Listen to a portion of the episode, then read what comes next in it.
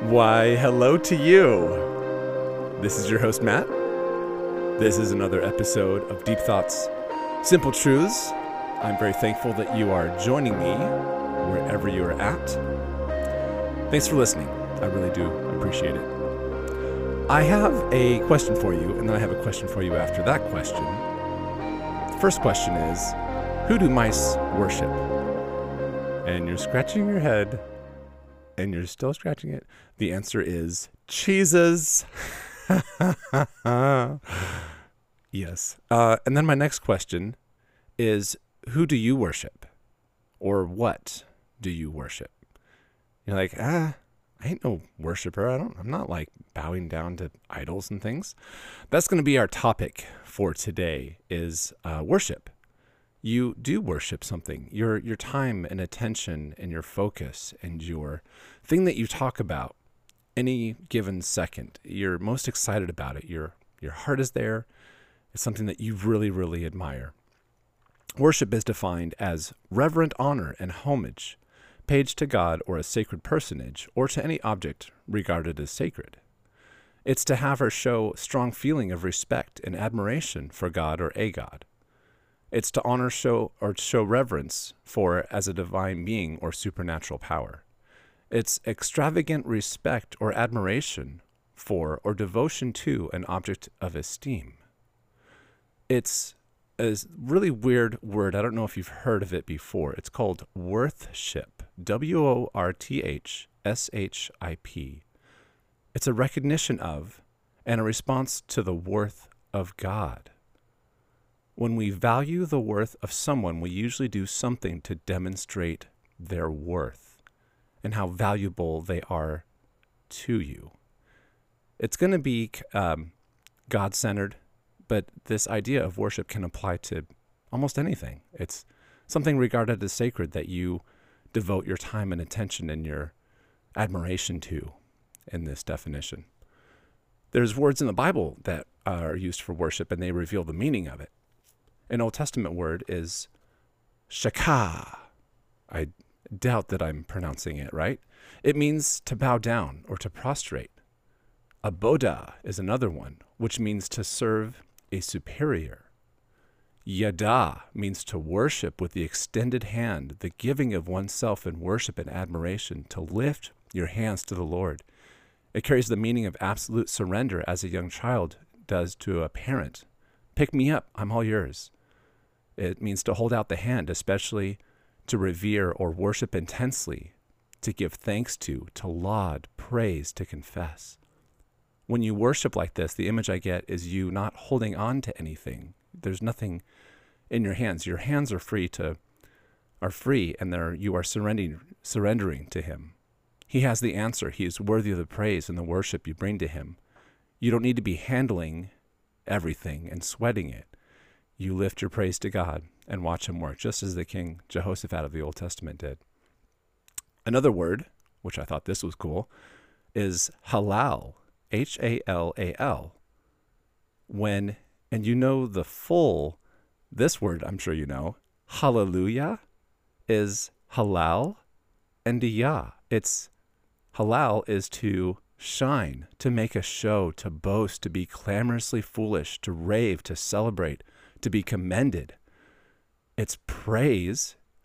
And then hallelujah is Yah, it's Jehovah.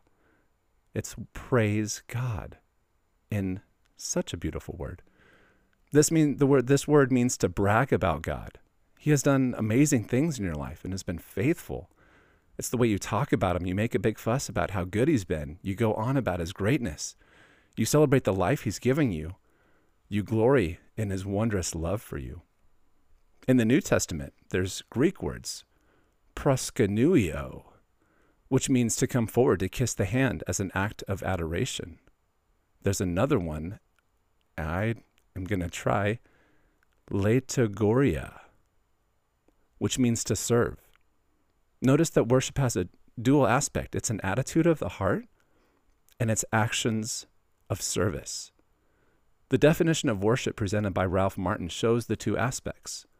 Worship is the dramatic celebration of God and his supreme worth in such a manner that his worthiness becomes the norm and inspiration of human living.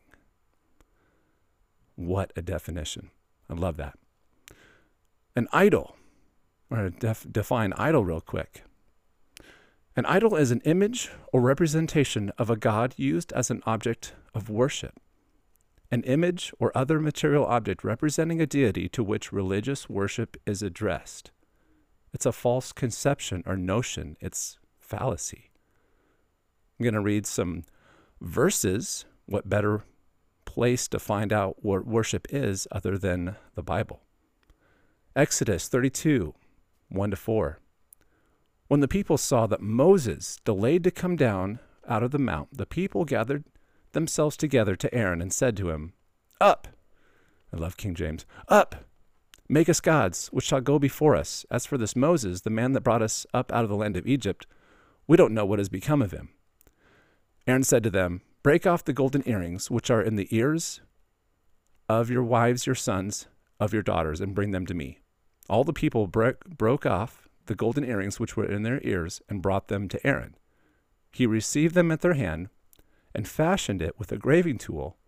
After he had made it, in made it a molten calf, they, the, and they said, These be thy gods, O Israel, which brought thee up out of the land of Egypt. Put a big pause right there. What just happened? They got out of the land of Egypt. God did that. He made a way through the Red Sea. He made he had all these plagues. He had his wondrous power being demonstrated day after day after day. And all of a sudden they're at the mountain chilling. Moses is up there. They don't know what happened to him. Like, make us a God that we can worship.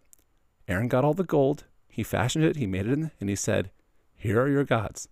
That is idolatry. When Moses came down the mountain and saw that, he threw the two golden, the not golden, the two tablets that had the Ten Commandments on the calf and broke it, grounded up the gold and put it in their drinks, and they had to drink it. That was so wrong and so bad of them.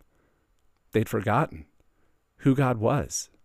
They, they forgot about Moses. He was up on the mountain doing whatever he was doing. Classic example of idolatry. This, though, is real worship. Exodus 34. I promise I won't tear up and cry. And he hewed the two tablets of stone like to the first. And Moses rose up early in the morning and went up to Mount Sinai as the Lord had commanded him, and took in his hands the two tablets of stone. And the Lord descended in the cloud and stood with him there and proclaimed the name of the Lord. And the and the Lord passed by before him and proclaimed, The Lord, the Lord God, merciful and gracious, long suffering, and abundant in goodness and truth, keeping mercy for thousands, forgiving iniquity and transgression of sin and sin, and that by will no means clear the guilty, visiting the iniquity of the fathers upon the children and upon the children's children, unto the third and to the fourth generation. And Moses made haste and bowed his head toward the earth and worshiped. He goes up the mountain. He has the two tablets. God descends, stands with him there. God proclaims his own name, the Lord, the Lord God, merciful and gracious, long suffering, abundant in goodness and truth, keeping mercy for thousands. And Moses made haste. He was so quick at that moment and bowed his head toward the earth and worshiped. Flat on the ground. Oh my God, in the most literal sense. that must have been such a sight and experience. What else do you do in God's presence like that? He was standing face to face with God, and then he is head towards the earth, worshiping. Worshiping is um, singing and praising God for who He is and what He has done in our lives. But it's so much more. It's saying with your life how great God is. It's telling them that He is more worthy than anything else in your life. It's loving Him wholeheartedly and obeying His word. That's the highest form of worship there is. You are telling God that His word is valuable enough to be obeyed in your life. Exodus 34 14. You shall worship no other God, for the Lord, whose name is jealous, is a jealous God. He longs to be the center of our lives in worship. I hope this doesn't get too monotonous. I'm going to read Daniel chapter 3. The subject of worship in this one chapter really struck me because it involves kings and whole nations and a huge fiery pit. You may know the story. I'm going to paraphrase just a little bit because it gets a little repetitive. Nebuchadnezzar the king made an image of gold, whose height was 60 cubits, its width was 6 cubits. He set it up in the plain of Dura in the province of Babylon. I guess so it could be easily seen. King Nebuchadnezzar sent word to gather the satraps, administrators, the government officials, all the people that are in his kingdom of the provinces and the officials to come to the de- dedication of the image which King Nebuchadnezzar set up.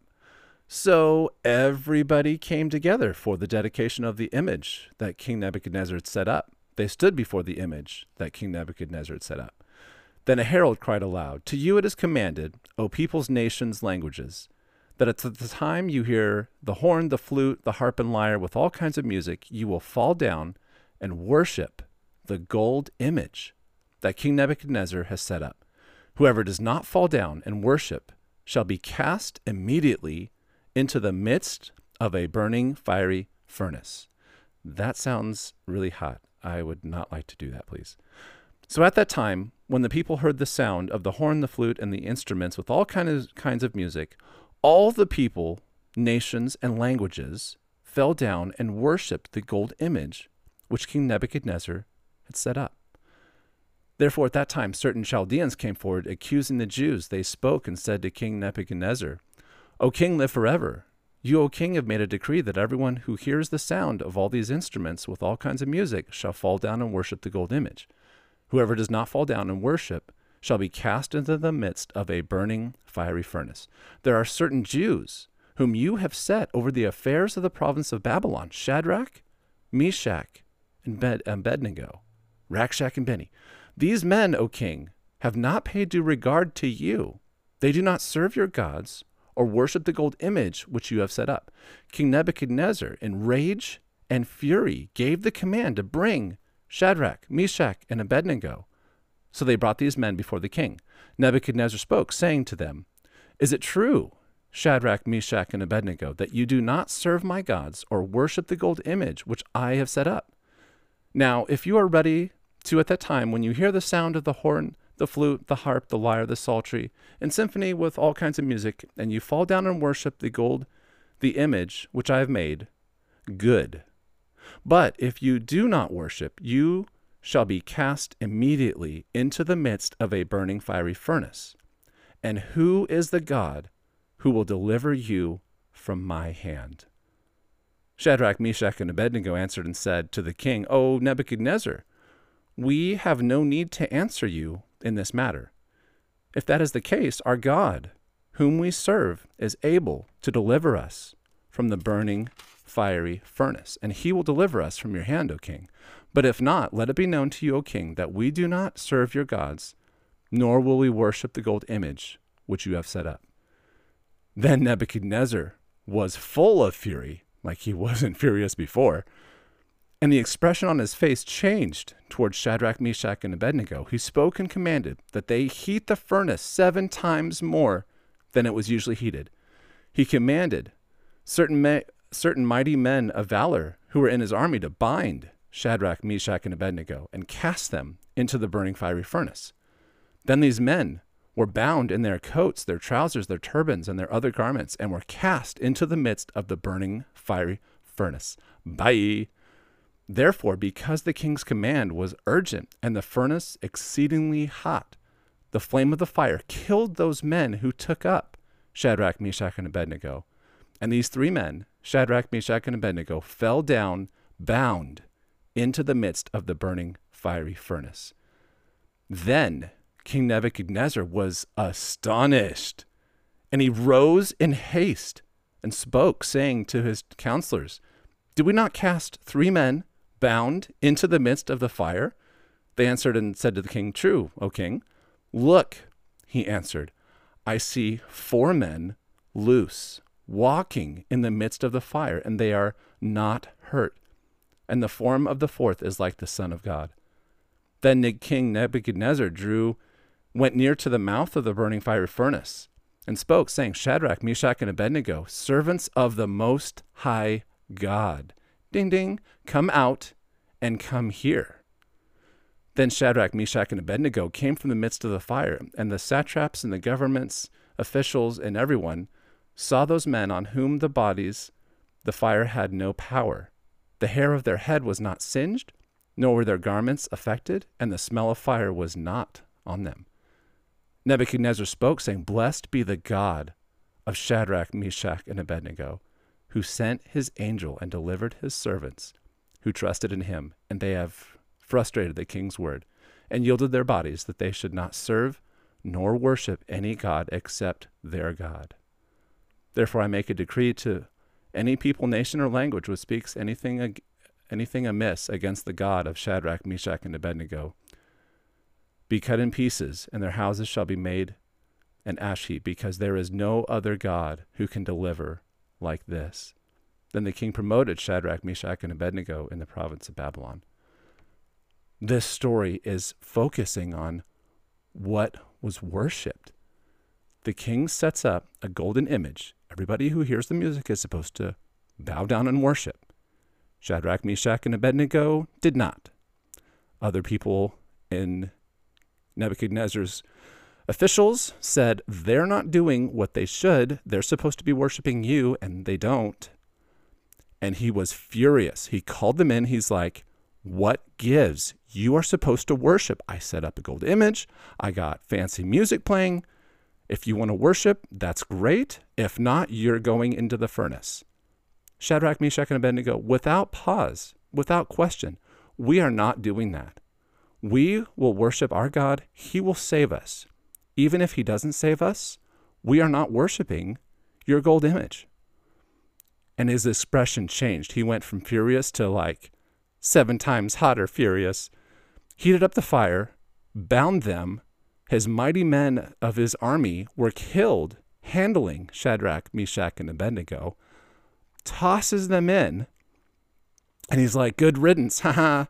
Wait, didn't we throw three guys in there? Yes, we you did, O king.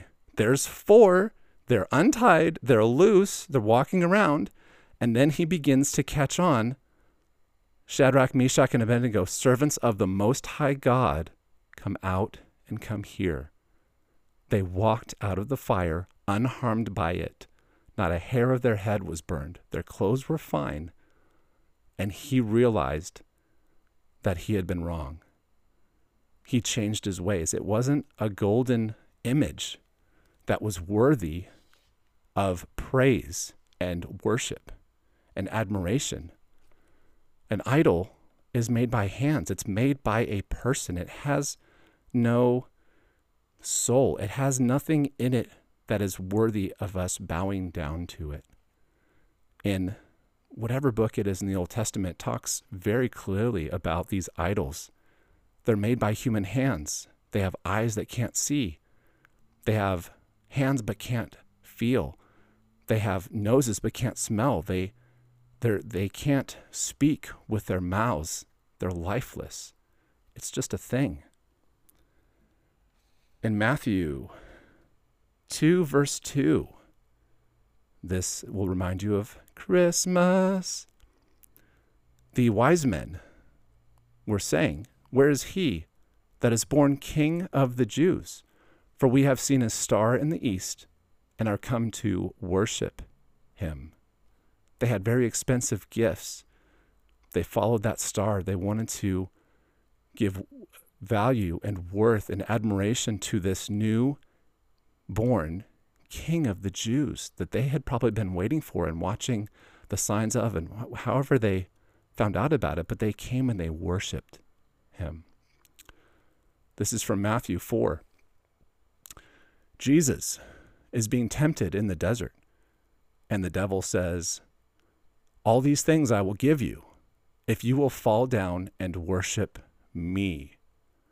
Can you imagine the devil's pride and like you you just need to take a bow and like do a little bow bow to me and I will give you like all kinds of things. All this is mine and I'll give it to you. And Jesus' response, Jesus says to him, Get thee hence, Satan, for it is written, You will worship the Lord your God, and him only shall you serve. I love his response because he's like, Only God is worthy of worship. I will not do that, Satan. Sorry. Bye. John chapter 4, Jesus is talking to the Samaritan woman. He says, But the hour comes and now is when true worshippers shall worship the Father in spirit and in truth, for the Father seeks such to worship him. God is spirit, and they that worship him must worship him in spirit and in truth. Worship cannot come from your flesh. It must come from your spirit. It must be in truth. Romans 8 9 says, Those who are in the flesh cannot please God. It's with your spirit that genuine worship comes. He's pleased when your heart isn't altered with your mind, just saying nice word. When the greatness of God fills your heart, true praise comes from your mouth. It isn't thought up or wordy, it's pure and it's full of gratitude. 1 Corinthians 6 19 says, Or do you not know that your body is the temple of the Holy Spirit who is in you, whom you have from God, and you are not your own? For you are you were bought with a price.